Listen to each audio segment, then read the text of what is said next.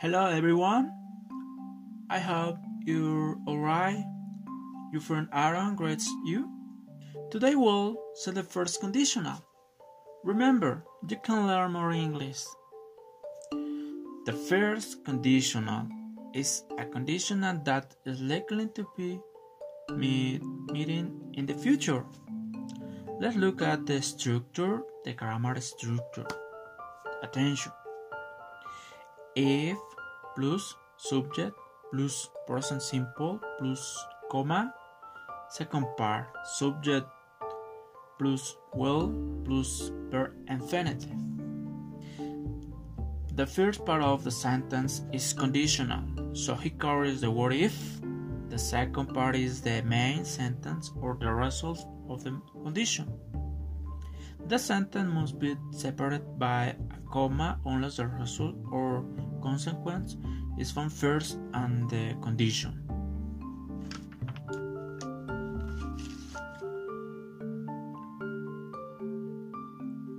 I wanna, I want uh, um, an example.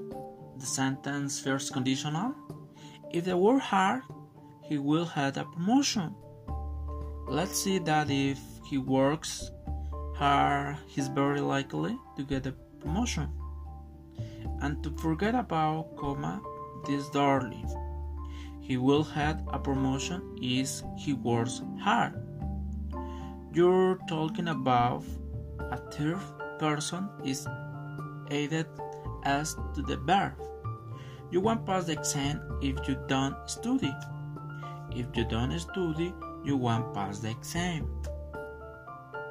As you heard, the negative will is 1.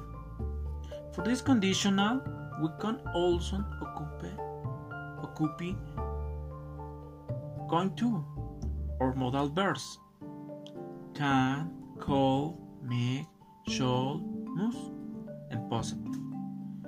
Negative form want, be not going to, um, modal verbs can, golden, make, not, shouldn't, mustn't.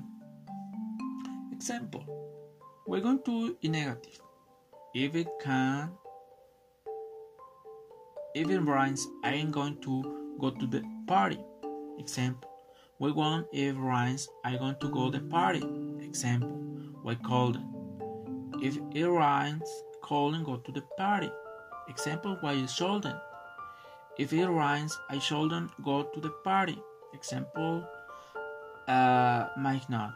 If it rains, I might not go to the party. We finally ended why mustn't. If it rains, I must go. I mustn't go to the party.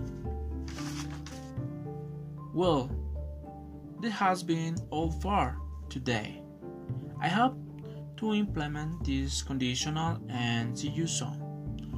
Remember, for for more learning English, you need practice, practice and practice. Okay? See you.